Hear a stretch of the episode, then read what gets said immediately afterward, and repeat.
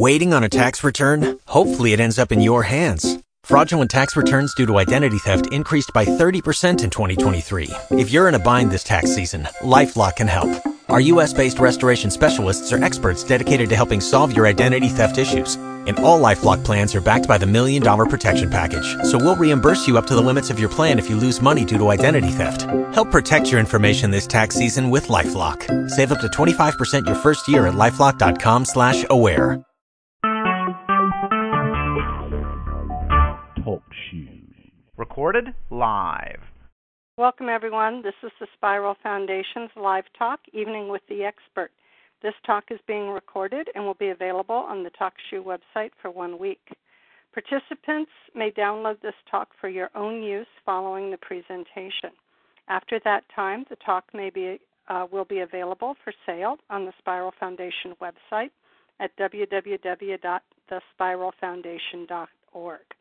Orig, uh, original participants and original purchasers of the web, um, live talk may obtain a certificate for A O T A C E Us by following the instructions in your confirmation email and taking a short test on tonight's talk. If you are using this talk as a group um, listen, each individual who wants C E Us must purchase their own C E Us by contacting us at the Spiral Foundation. This talk is the copyrighted property of the Spiral Foundation and may not be copied or distributed without permission. And tonight's talk uh, topic in our evidence-based practice of sensory integration series is applying evidence-based practice to adults and adolescents with S P D. And hello, everyone. I'm Doctor Teresa May Benson. I'm the Executive Director of the Spiral Foundation, and I'm delighted to be with you this evening to discuss evidence-based practice as it applies to adults and adolescents with sensory processing disorders. So uh, to begin our talk uh, tonight, uh, let me go over a little bit of what I'm going to cover. Um, I want to talk a little bit tonight about some of the evidence for sensory integration in um, primarily typical adult populations. Um, in addition to that, then, I want to talk about Uh, which adults have been identified as having sensory integration problems, what diagnoses, um, what kinds of assessment tools are available for adults with S I issues, um, what kind of uh, functional implications and sensory integration problems we see, what kinds of interventions are being used, and what some of the evidence is in terms of intervention for that population. So, um, Hopefully that will uh, give us a pretty broad range of um, topics to cover this evening. All right? So to get started, let's talk a little bit about what some of the literature says about sensory integration functioning in various adult populations. Um, there has been an increase in the literature in general, let me just say, uh, in terms of what is available for adults. And uh, what is kind of exciting about it is that uh, quite a bit of this literature is actually coming from outside of the O T community. So I think there's an, uh, an increased awareness of sensory processing difficulties uh, outside of O T as well as within occupational therapy. So one of the um, first studies looking at adults, it was a study done by uh, Paul Dunn and Brown in two thousand three. And uh, let me just comment right now before I forget about it. Uh, we will be emailing all registrants of the course a uh, list of references that I am citing during uh, the call. So uh, don't panic if you don't get all of the different uh, citations. Uh, you will get a citation uh, reference list Uh, in the mail. Uh, it may take us about a week or two to get that to you, as my assistant is going on uh, vacation uh, the rest of this week, and uh, she won't have a chance to get that out to you this week, but um, you will be getting that. Okay, so um, if, uh, okay, so we've got a couple of people with au- no audio. Let me just type it real quick. Um,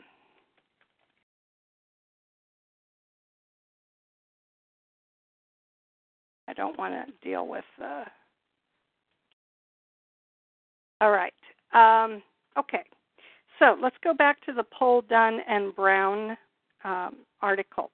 Uh, in this particular uh, study, they looked at sensory processing in older adults, um, and they looked at three groups between the ages of nineteen and over the age of uh, sixty-five.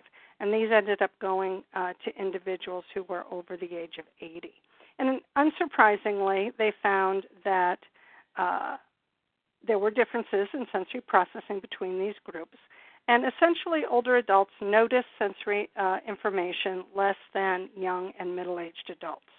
And that was not surprising. In addition to that, middle-aged and older adults engaged in less sensory-seeking behaviors. Again, no big surprise. And as uh, those individuals got older, between the ages of um, seventy-five and eighty, they also noticed less input than those that were under the age of seventy.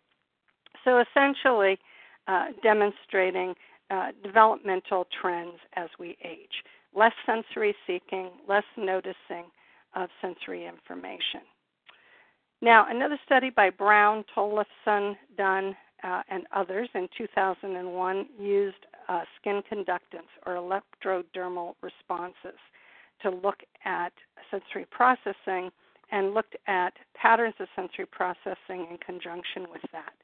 And they found that in these adults that uh, low neurological thresholds uh, on skin conductance were related to low neurological thresholds on the sensory profile, things like sensory sensitivity and sensation avoiding. Generally, those two populations um, tended to respond very intensely to sensory information, but um, had different habituation patterns. The sensitivity group did not habituate. Um, on the other hand, the avoiding group um, did habituate. So they felt that these Uh, physiological responses confirmed the behavioral categories that were identified on the um, S, uh, sensory uh, processing measure, uh, or sorry, on the sensory profile. Um, in a, another study uh, by Dunn et al. In two thousand fifteen, this was a uh, more recent study, uh, they looked at somatosensation across the lifespan. And this study was done as part of A, the development of a series of sensory tests for the N I H toolbox. And if you're not familiar with this and you're involved in research at all, the National Institute of Health has developed what they call their N I H toolbox for assessment of neurological and behavioral functions. And the idea behind this was to develop a series of assessments that looked at neurological and behavioral functioning that could be used consistently by all researchers interested in that particular area, okay? And so uh, Winnie Dunn was involved in the development of some of the sensory processing measures, uh, one of which was the somatosensation. And what they found here was that, unsurprisingly, uh, tactile uh, perception uh, in terms of accuracy improved from young children to young adults.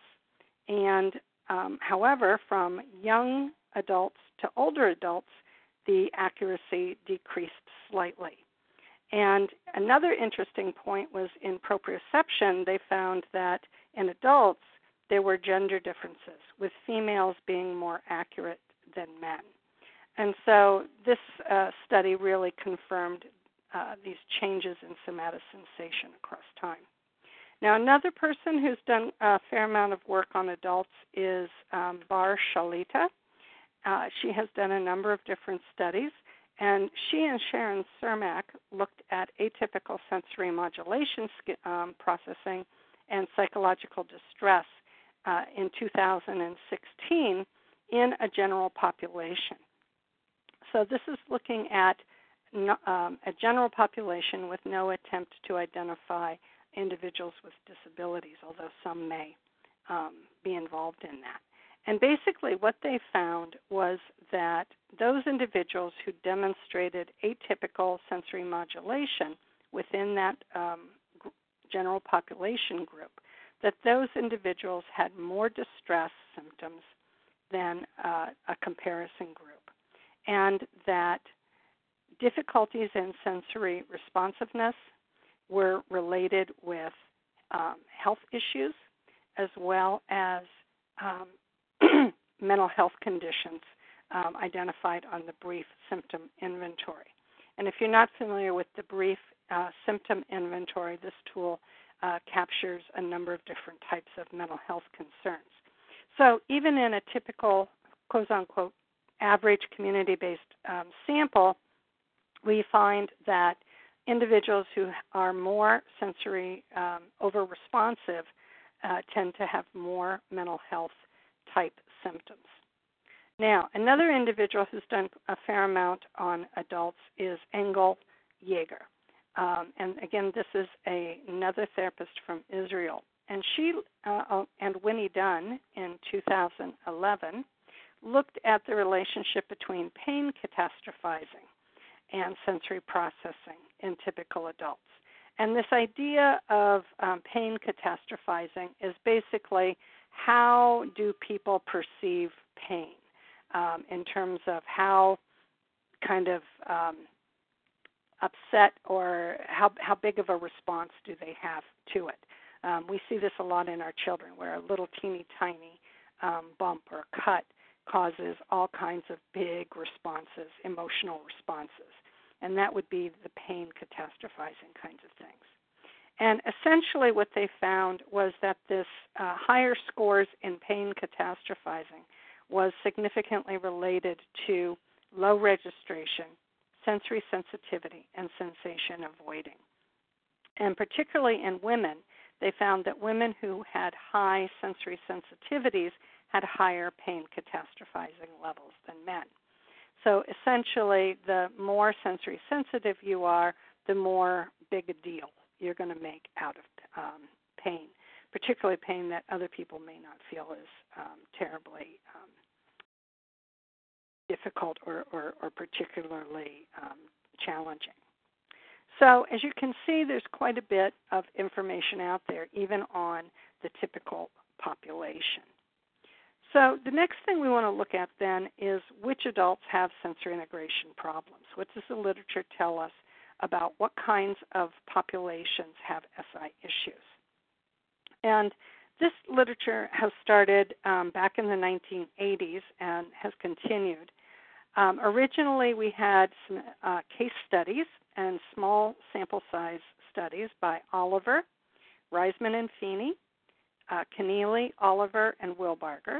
And all of them identified sensory defensiveness in adults uh, in areas of tactile, movement, visual, and auditory systems. So uh, basically, we have a fair amount of literature at this point identifying sensory defensiveness uh, issues in particular. Um, then more recently, m- myself, May Benson, and Patain, um, along with McCarter and Pfeiffer in studies, Um, had um, similar findings to the sensory defensiveness, but also found discrimination problems in the areas of movement, tactile, proprioceptive processing, as well as problems in posture, muscle tone, motor planning skills, and social-emotional skills. So essentially, these individuals um, re- uh, found that Uh, adults tend to have the same types of sensory integration, sensory processing problems as we see in children. And um, I and Patain found that uh, when we reviewed case records of adults with S P D, we found little change in their sensory processing from the time that they were uh, in childhood to adulthood. So uh, according to self-report anyways, uh, many of these sensory integration difficulties don't ch- seem to change significantly across time. Now, uh, another study by Johnson and Irving in two thousand eight uh, looked at incidence of sensory defensiveness in a college population. Now, this college population was a self-selected sample um, of students and faculty and staff at a mid-sized New England university. and essentially um, consisted of a lot of young university students. And they found a very high prevalence of sensory defensiveness in this college population. They found that twenty-three percent of the sample ha- uh, scored in the definite sensory defensiveness range, and forty-five percent scored in the moderate sensory defensiveness range. So uh, that's, uh, you know, combined, that adds up to well over sixty percent. Um, so that's that's quite a very high number of individuals. And what they found was that sensory defensiveness was related to the expression of anxiety and depression in this population. Now, one thing that's quite um, uh, concerning here is, is that in two thousand six, they found uh, there was a study by the National College Health Assessment that identified that twelve point seven percent of college students reported experiencing anxiety, and seventeen point five percent experienced depression. Okay? Now, in a more recent study, ten years later, two thousand sixteen, it was reported that sixty point eight percent of college students experienced overwhelming anxiety within the last year, and ten point four percent seriously considered suicide. So I think our mental health um, conditions in college students has uh, significantly um, gone up, okay? Now, another study that um, has looked at these mental health issues and sensory issues was Engel Yeager. And they found that adults with major affective disorders were twice as likely uh, to experience atypical sensory sensitivity, sensation avoiding, and low registration, and five times more likely to experience low sensation seeking than typical adults. So um, depression in particular um, is quite problematic and quite associated with sensory uh, sensitivity issues in particular.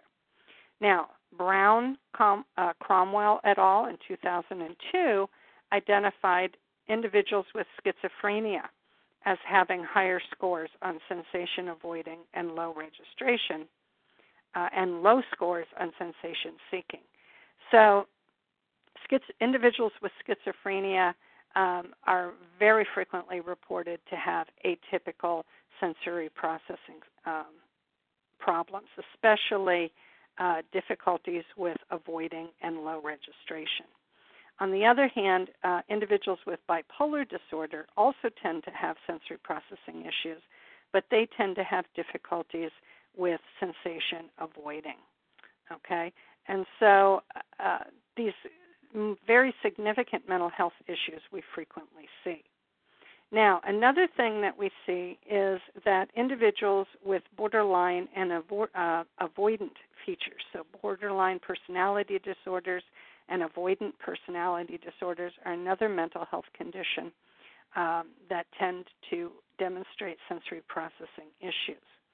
And what they found, uh, Meyer and, um, oh boy, I can hardly pronounce the name, Ad- Achenbrenner and Bowles, in uh, two thousand five, uh, they looked at what they called temperament uh, vulnerabilities and attachment experiences, and they found, uh, they called this temper- temperamental sensitivity, okay, but this was sensitivity to sensory uh, information, and they found that both of the pers- uh, personality disorders, the avoidant and borderline, Uh, were associated with temperamental uh, sensitivity, but they found that there were specific uh, links.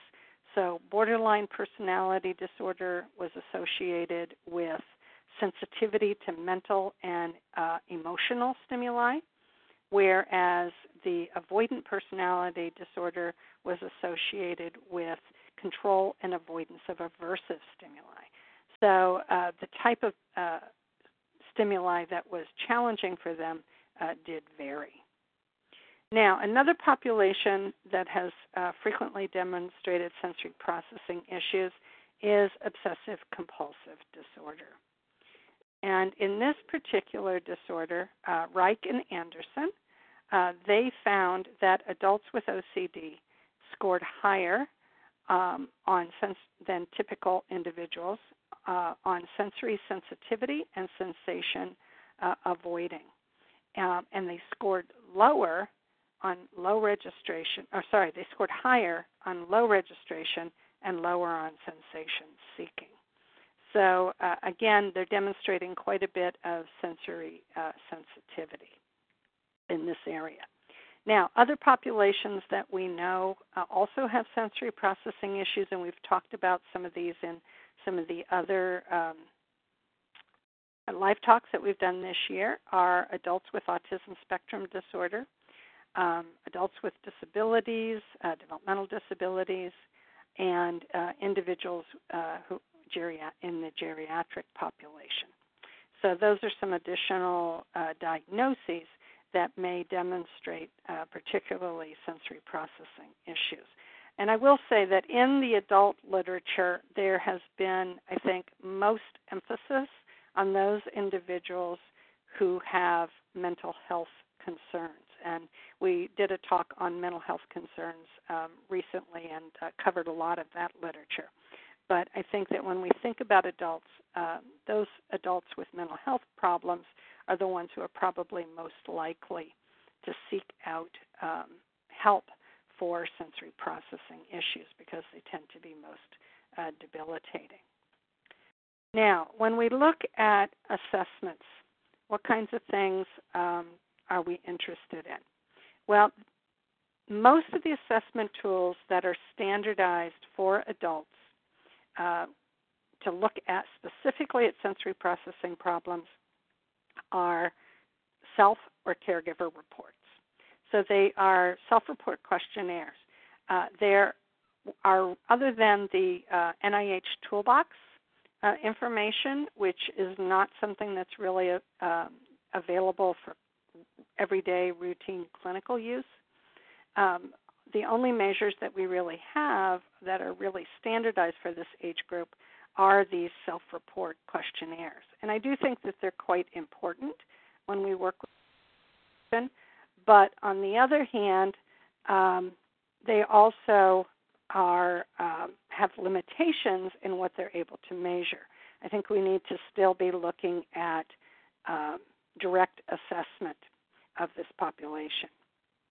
So some of the questionnaires that are available, it used to be all we had was the adolescent adult sensory profile.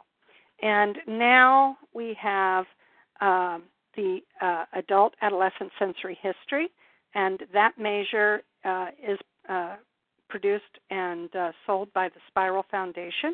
That's a measure that um, I have uh, developed uh, and worked on for years with Doctor Jane Kumar.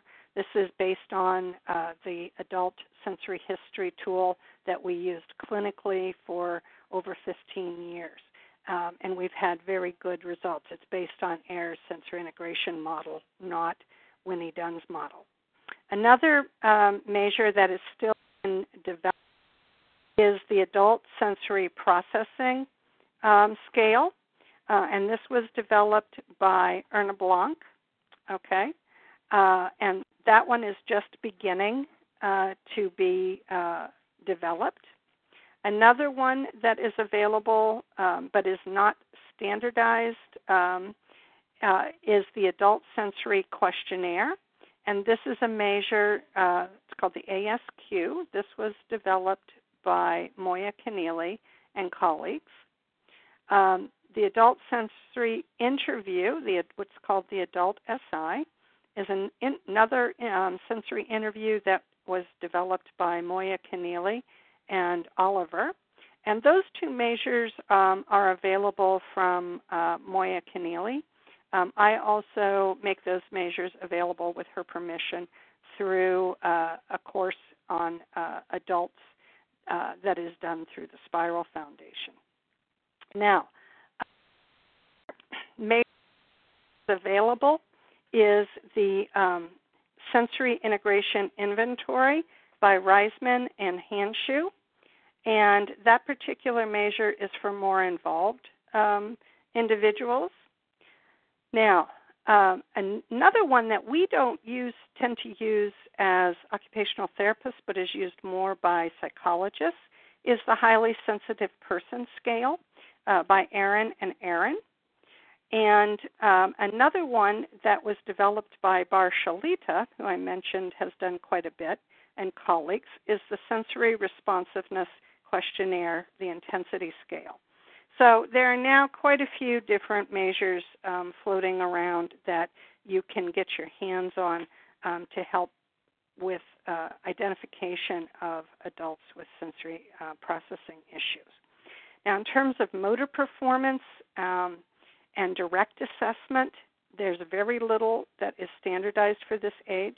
Uh, the B O T two is available for adolescents and young adults, and goes up to age twenty-one, uh, eleven, uh, but is not uh, uh, normed for older populations.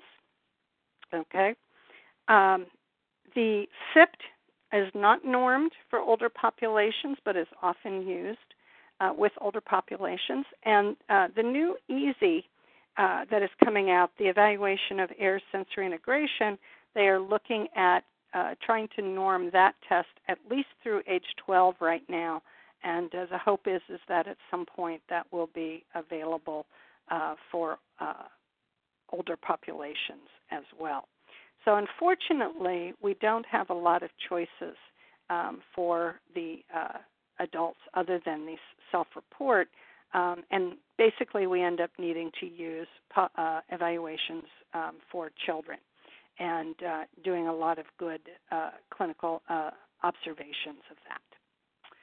Now, uh, the next thing that we want to talk about is what does the literature say about functional implications of sensory integration problems in adults with S P D. So we know that sensory processing issues are related to anxiety, depression, um, other types of mental health concerns, but what else do we know about some of the functional ramifications of sensory processing issues? Well, the literature um, has shown um, via Cermak, uh, Gusenborger, and Cousins and Smith, these are older studies, but they demonstrated um, quite a while ago that motor problems in children with S P D persist into at least adolescence. So if you're seeing a child who has motor uh, coordination problems and praxis issues, those types of motor difficulties are not going to go away as an adult. Um, they continue to persist into adulthood, and we're going to end up with adults with uh, motor performance problems. Now, um, David, uh, McCarter, Pfeiffer, Reisman, and uh, Feeney, we've mentioned them before. They've looked at case studies of adults with S P D, and they found that not only did they have childhood difficulties in sensory processing, um, but those individuals also had problems in areas of motor coordination, um, early childhood colic, uh, prematurity, feeding problems, and delayed walking. So these early childhood difficulties can be markers um, for later Uh, difficulties even as adult. And uh, myself and Patain found uh, of the adults that we examined that fifty percent of them had frequent and recurrent ear infections um, throughout childhood and into adulthood. So these uh, I, uh, continuing ear infections is something that uh, we see quite a bit in children, but it's also a uh, potential problem in adults as well. Now, another study was conducted by Hoffman and Bitran, and they looked at sensory sensitivity uh, in relationship to social anxiety. Uh, one of the things we hear frequently from uh, the mental health community is that, well, the sensory processing stuff, the sensory defensiveness is just anxiety. You know, it's, it's really just a mental health issue. And what they found, uh, what Hoffman and Bitran found, was that sensory sensitivity was really distinct uh, from social anxiety. and that uh, the more generalized the social anxiety was, the more sensory sensitive they were. Um, whereas individuals who had very specific anxiety problems tended to uh, be much less generally sensory defensive. Now, they also found that uh, individuals who were sensory avoiding um, tended to have sensitivities related to uh, harm avoidance and agoraphobia. So, you know, these avoiding behaviors um, are tend to be related with sensory avoiding uh, behaviors. Now, another um, author, Leese et al., found that, uh, again, that sensory sensitivity predicted anxiety and depression, again, supporting the mental health connection. Um, but another thing which was quite interesting about that study is they looked at highly sensitive young adults. And what they found was that these highly sensitive young adults were more negatively responsive to parenting styles that they perceived as being uncaring.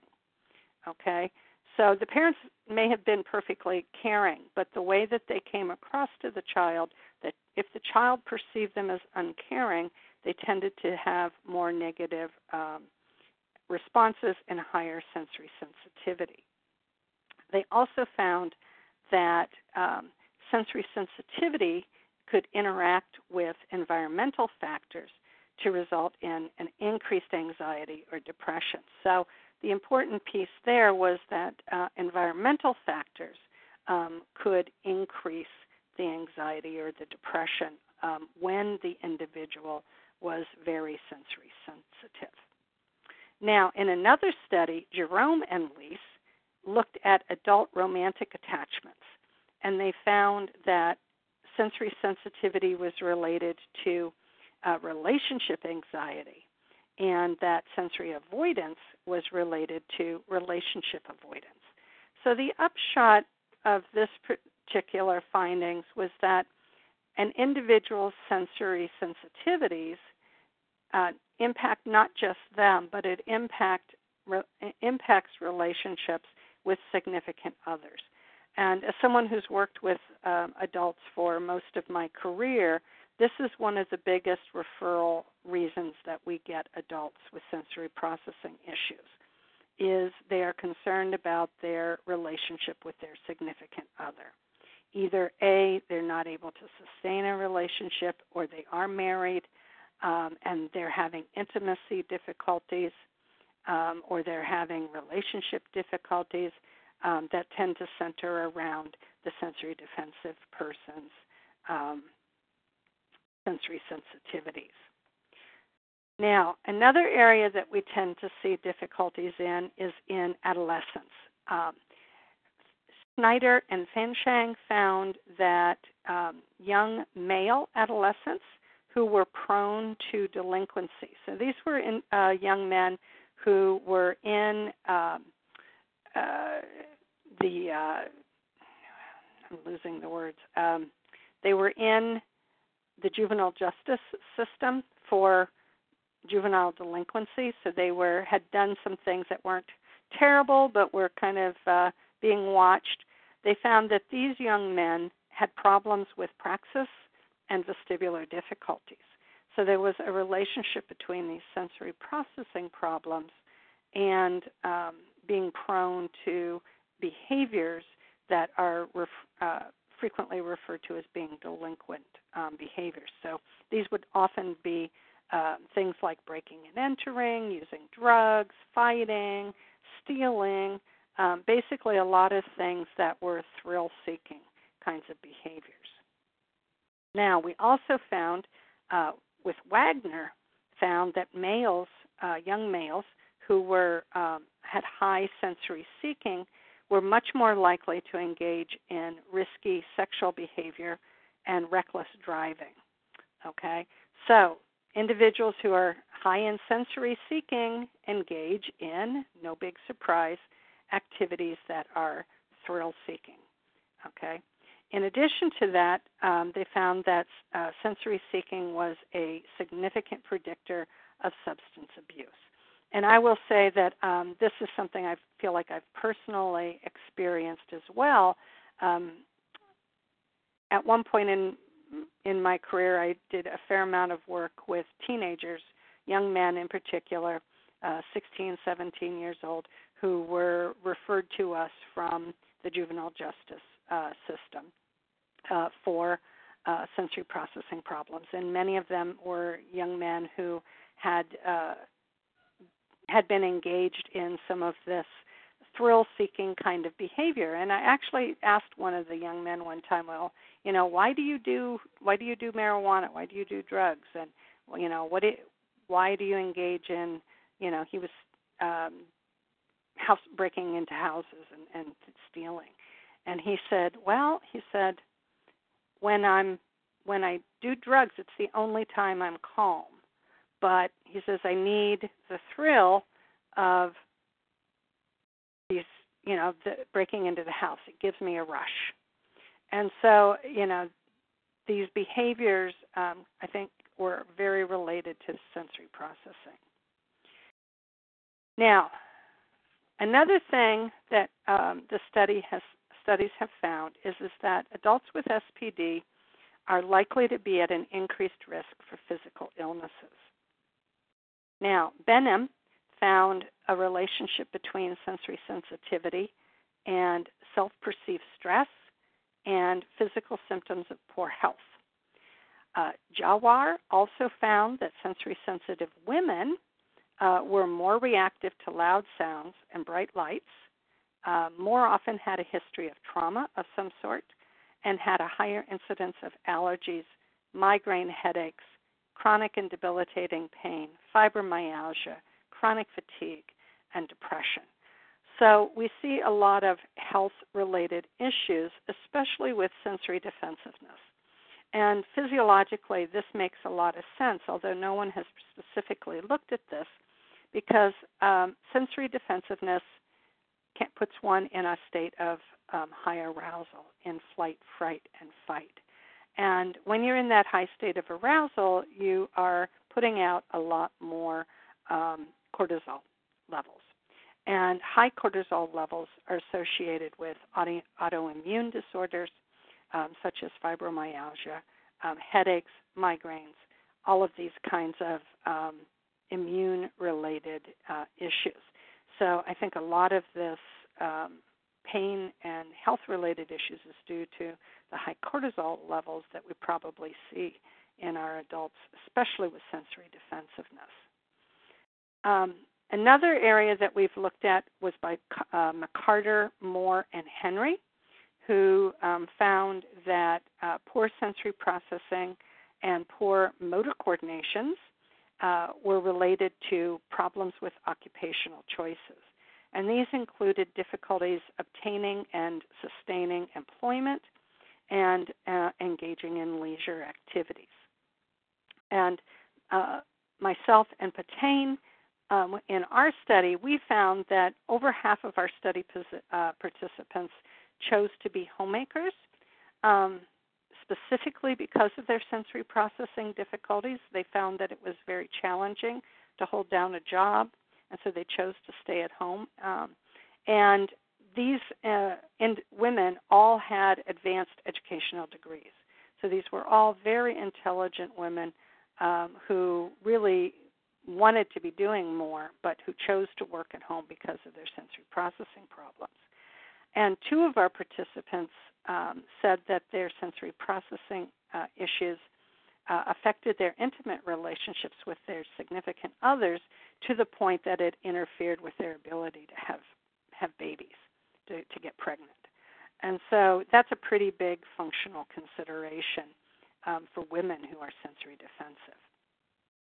Now, one other area that uh, we often don't think about in relationship to functional impact is the negative impact of a mother's sensory processing problems on parenting their children. And Hoffner, Cohn, and Kumar looked at the impact of mothers with sensory defensiveness and how that their own sensory defensiveness impacts their parenting style with their children with S P D. and they found that uh, these parent mothers reported difficulties parenting during meal times, waking and bedtime routines, and participation in child-selected leisure activities, and that their mothers' difficulties, especially when they conflicted with the sensory needs of their child, affected the whole family. And so this issue of um, sensory processing not only impacted the mother, but also impacted how that mother was able to parent their child. And the mothers were able to identify some strategies that they used uh, to maintain their own sensory processing um, while meeting the needs of their family. They found that they were able to use various coping strategies. They were able to manage and control aspects of the environment like noise or visual stimuli. Um, it did help to understand their child's sensory processing style and how that matched or mismatched with their own, and um, also understanding what was needed to allow their child to function. Um, some of them, uh, they t- also talked about often needing to hide their feelings and basically just grin and bear it. And lastly, needing to have time alone to regroup and rejuvenate on their own. Now, uh, another uh, study that looked at functional implications was by Kinnealey, Oliver, and Wilbarger in nineteen ninety-five. And they did a phenomenological study of sensory defensiveness in adults. And they found that the adults identified six coping strategies, and many of these were similar to the mothers. Uh, they tended to avoid activities that were challenging. They um, used a lot of predictability to control their situation, routines.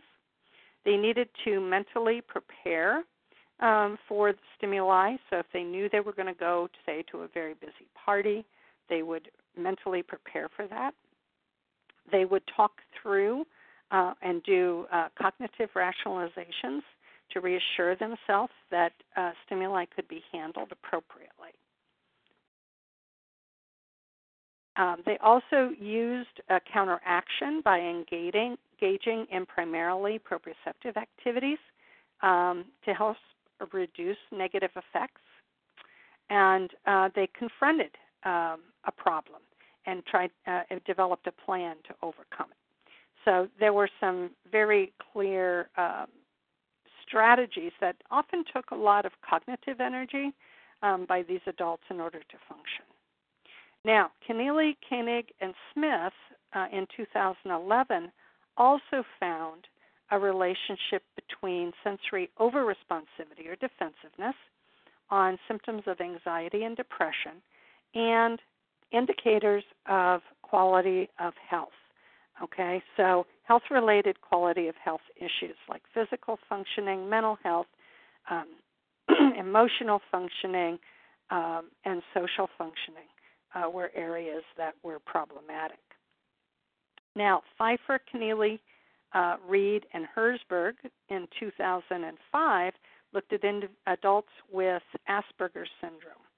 Uh, and they found a relationship as well between sensory defensiveness and anxiety, um, where, on the other hand, in this population, the, uh, depression was related to hyposensitivity, okay? Um, they also found a relationship between sensory processing and uh, overall adaptive behavior, okay? So these were adaptive behaviors at the academic, leisure, social skills uh, kinds of levels. So lots of different kinds of things happening here that functionally impact the performance of these adults. Now, Benham um, found a relationship between stress and physical symptoms of ill health uh, in sensory-sensitive uh, individuals. Um, Ballard, in two thousand fifteen, found, uh, examined what was called sensory dissonance, uh, which is very similar to sensory defensiveness, and they uh, found that uh, there was a relationship between uh, a person's experiences of sensory dissonance, dissonance and negative mental uh, states and distress, as well as poor mental health. And so again, that relationship between health issues, mental health issues, and sensory defensiveness. Now, another one uh, was this study by uh, Meredith Bailey et al. In two thousand sixteen. And they found a relationship between attachment anxiety and sensory sensitivities. So this study was quite similar to one of the previous studies, which looked at uh, relationship issues. Um, but this specifically looked at adult attachment. Um, and these were in healthy adults. Um, so this is a population where you would not have expected seeing uh, a lot of problems. Um, Another um, person that looked at um, outcomes in adults was Quince, Connolly, and Nolan in two thousand sixteen. And they looked at uh, sensory processing patterns and higher education um, uh, students with attention deficit disorder and autism. And they found that in children with Uh, young adults or young uh, students with uh, attention deficit disorder um, had higher scores on the adult adolescent or the adolescent adult sensory profile than students with A S D in relationship to sensory seeking. But interestingly, there was no other difference between uh, students with A D H D and students with A S D. So that was quite interesting that Um, both of those populations tended to demonstrate similar um, sensory processing patterns. Now, um, again, individuals with schizophrenia, they, uh, individuals with schizophrenia were looked at by uh, Lipskaya, uh, Velikov, Velith, Velikovsky, uh, Bar-Shalita, and Bart in two thousand fifteen. And they found that um, these adults with schizophrenia who were also sensory defensive, um, who uh, they were had sensory modulation problems, were under-responsive, had low satisfaction with activity performance and activity participation. And so um, they were basically identifying that Uh, the individuals with sensory processing problems participated less in daily life activities than those uh, without. This was um, quite similar to a study done by Pfeiffer, Brusilovsky, Bauer, and Salzer in two thousand fourteen, and they looked at participation um, in adults with serious mental illnesses and found a significant relationship between low levels of participation and high levels of low registration and sensory sensitivity on the sensory profile. Now, um, another study, uh, which was interesting, looked uh, by Good and uh, Stanger and McNulty in two thousand twelve. They found, uh, looked at uh, needy families, okay, especially mothers who were in a temporary assistance program. And they found that those uh, uh, uh, mothers who had sensory processing difficulties, uh, particularly those that had high scores and low registration, um, were associated with low motivation to cook, whereas low scores on sensation seeking were associated with a lack of leisure skills, and high scores on sensation avoiding were associated with long periods of staying in bed or avoiding treatment. So again, these sensory processing patterns were associated with very important daily living skills. Um, I mentioned that Engel Yeager uh, has done uh, quite a bit uh, on adults, and another study that she was involved in in two thousand fifteen found that uh, sensory processing difficulties um, in adults with P T S D interfered with that ability to perform uh, to form intimate relationships. So again, difficulties with uh, those um, interpersonal relationships. And then, as we kind of get to the end of this section, The last study I wanted to talk about in this area was that um, was by Stolz, Van Heerden, Van Jarvsveld, and Nell in two thousand thirteen. And what they found was that atypical sensory processing patterns were related to how adults respond to anger situations or interpersonal conflict. Um, they found that high, low registration was associated with aggression, and high sensation avoiding was associated with anger suppression. So those individuals who had very poor sensory registration, who did not perceive information very well, were more likely to be aggressive and to seek out um, in an aggressive way uh, and respond to anger situations or conflict with aggression, whereas individuals who were very highly sensory sensitive were more likely to hold their anger in and to suppress it. All right, that brings us then to interventions. What do we know about interventions? Um, there has been um, a lot more information on interventions in recent years compared with what we have seen in the past. Uh, so first of all, I want to talk just briefly about what interventions are used with adult populations, and then we'll talk briefly about the uh, research on it. So first of all, yoga is something that has been used um, uh, a fair amount with adults. Another area uh, that has been looked at in terms of interventions are sensory, uh, sensory-based interventions in psychiatry, such as sensory rooms, sensory carts, Um, weighted blankets, um, these kinds of things. Another area which interestingly um, has been looked at by non O Ts, these are in psychology, uh, were done by Fisher, Holland, uh, et al. In two thousand nine. They looked at an intensive auditory training uh, program using computer exercises to improve um, cognitive processing and psychosocial functioning.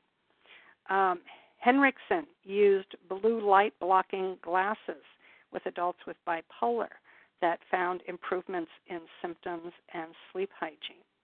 And Popov used um, cognitive training with a focus on sensory experiences to normalize auditory processing um, difficulties.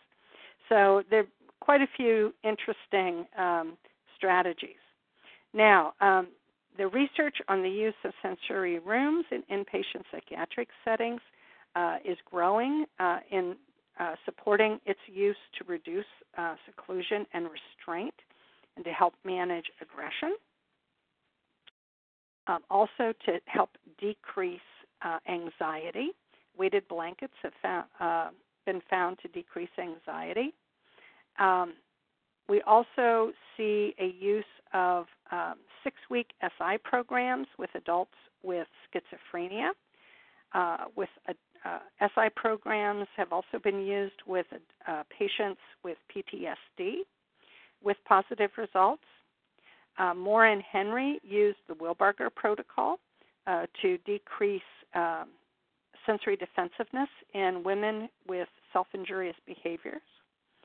And um, Blakeney, Strickland, and Wilkinson looked at sensory integration um, functioning in schizophrenia and found that a six-week program of sensory integration activities improved overall functioning in non-paranoid schizophrenic patients and allowed them to participate more in other areas. Now, one other um, area that has been looked at is been by Ben Averill Um, and Engel Yeager um, in two thousand twelve, and they found that um, there were associations between sensory processing um, and interpersonal relationships, and found that uh, an interdisciplinary treatment approach that takes into consideration sensory processing um, really was beneficial in improving a wide range of symptomatology, including anxiety, somatisa- somatization, distress, and demoralization. Um, so, and quite a few things. So those are a few of the studies. A lot of treatments are really geared towards adults with sensory defensiveness Um, now, in terms of evidence for sensory-based interventions, um, Stoller et al. In two thousand twelve um, showed positive results um, for the use of sensory-enhanced hatha yoga.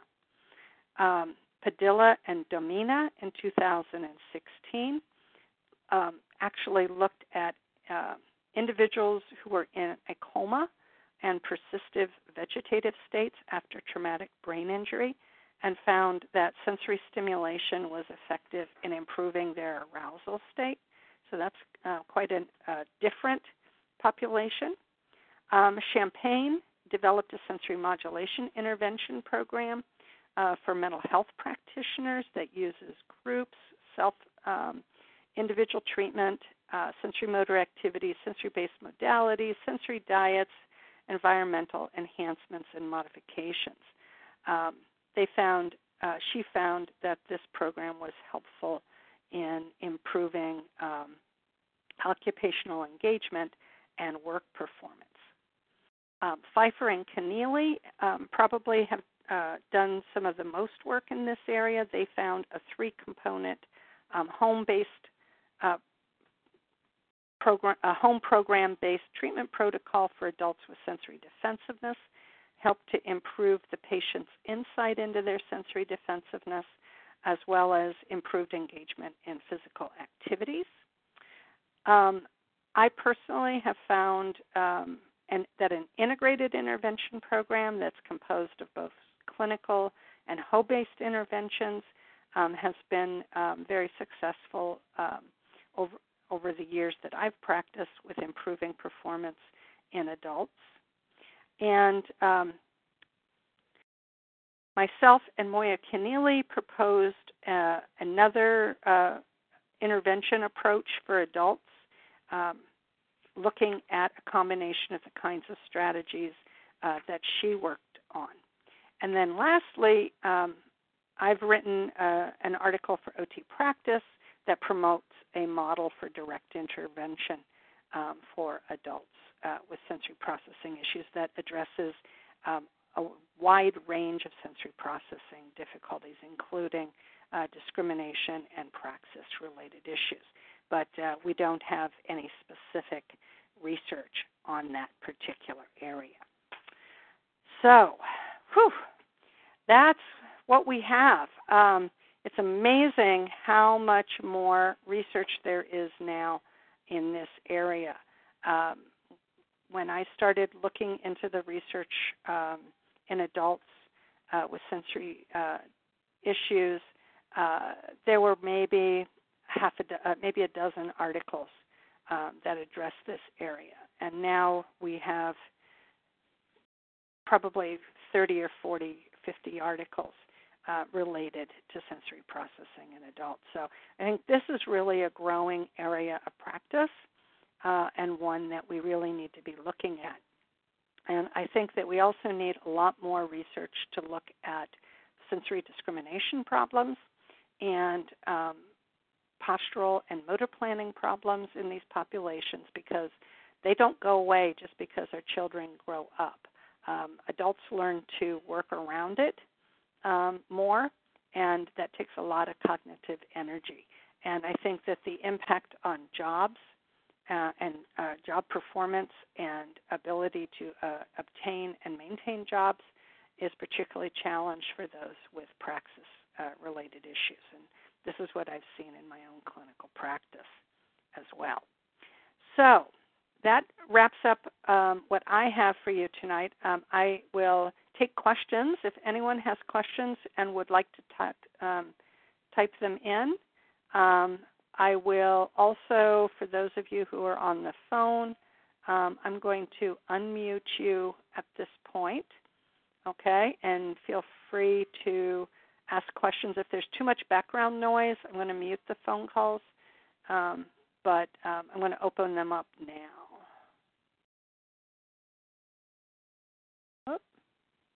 Well, I tried. Unmute. Wait a minute. There we go. There we go. Okay, so we have the phone lines. If anyone's on the phone who has a question, I'll be happy to take any questions. And anybody who wants is on the computer and would like to type in a question, please feel free to do that at this point now, too. Anybody? I have a question. Sure, go ahead. I'm Julie Driscoll in Boston. Hi. My my question is, is there is upon your all your uh, research, um, looking at all the different research, have you looked at things about intervention and the correlation with effic- if, if it's effective? Um, I'm sorry, the correlation between intervention inter- and efficacy. Oh, efficacy of interventions? Yes, because a lot of times we use sensory diet and we use the Wilbarger, we use all different methods, but there's just so much contextual considerations to qualify it, that interfere with the qualification. So the right. con is, you know. So yeah, becomes- so the, the research really has shown um, that in adults where you use the Wilbarger approach in conjunction with a sensory diet, an individualized sensory diet, um, that that is quite effective. Now, a lot of the research is low level. It tends mm-hmm. to be um, case studies or a small number of case series, but that's not unusual with adult literature, um, given the small number of adults that we deal with. But it, it's quite uh, consistent, the positive effects that uh, is in the literature with those. And you're going to get in the, the reference list that you'll get are all of the studies. Mostly those have been done by um, uh, Henry and uh, Moya Kinnealey and Beth Pfeiffer, um, that kind of, those, those okay. individuals. Okay? Thank you. You're welcome. Um, now, I've got another question, um, examples of the activities in this six-week program. Uh, you know what? I do not know that I have those. Um, I am sorry about that. The information that I have from the article does not list the specific treatment activities. I did not write them down. Um The uh, studies that did this were by Blackney, Strickland, and Wilkinson in nineteen eighty-three. Um, they did um, did uh, a study with um, adults with schizophrenia. Okay, um, and you can pull. You'll get that reference in your list, and uh, so you can look that up. And there was another one. Who was it? Um. was another six-week program. A lot of these programs, as I recall, oh, there it is, yeah, Blakely, Strickland, and Wilkinson. Um, a lot of these programs have used things that were more sensory activity-based, so um, probably a lot of the kinds of things you think of when working with geriatrics, um, yeah, that kind of activities, um, you know, shaving cream, brushing, um, sensory diet types activities, that kind of thing. Um, but I don't have the specifics for that particular article. I'm sorry about that. Okay. Anybody else have questions? Anybody else on the phone? Getting some background noise. So if there's no one else has a question on the phone, I'm going to mute you. No? Okay. And any other questions that people want to type in?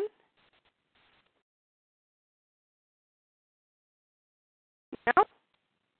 All right. Well, I hope that this was interesting and informative. I know there's a huge amount of, of information happening there, um, but hopefully this will get you on the road to understanding better um, the wide range of things that are going on in the adult literature. And uh, I thank you all for being with us tonight. Okay, our time is up. We'd like to thank you for joining us. Uh, watch our website and mailing list for more details. Thank you to our participants for joining us for our live talk uh, in our Sensory Integration and Evidence-Based Practice series. Watch our website at w w w dot the spiral foundation dot org for our next live talk presentation and uh, to obtain copies of past programs. And everybody have a great evening. Without the ones like you, who work tirelessly to keep things running, everything would suddenly stop. Hospitals, factories, schools, and power plants, they all depend on you. No matter the weather, emergency, or time of day, you're the ones who get it done. At Grainger, we're here for you with professional-grade industrial supplies. Count on real-time product availability and fast delivery. Call, click grainger dot com, or just stop by. Grainger, for the ones who get it done.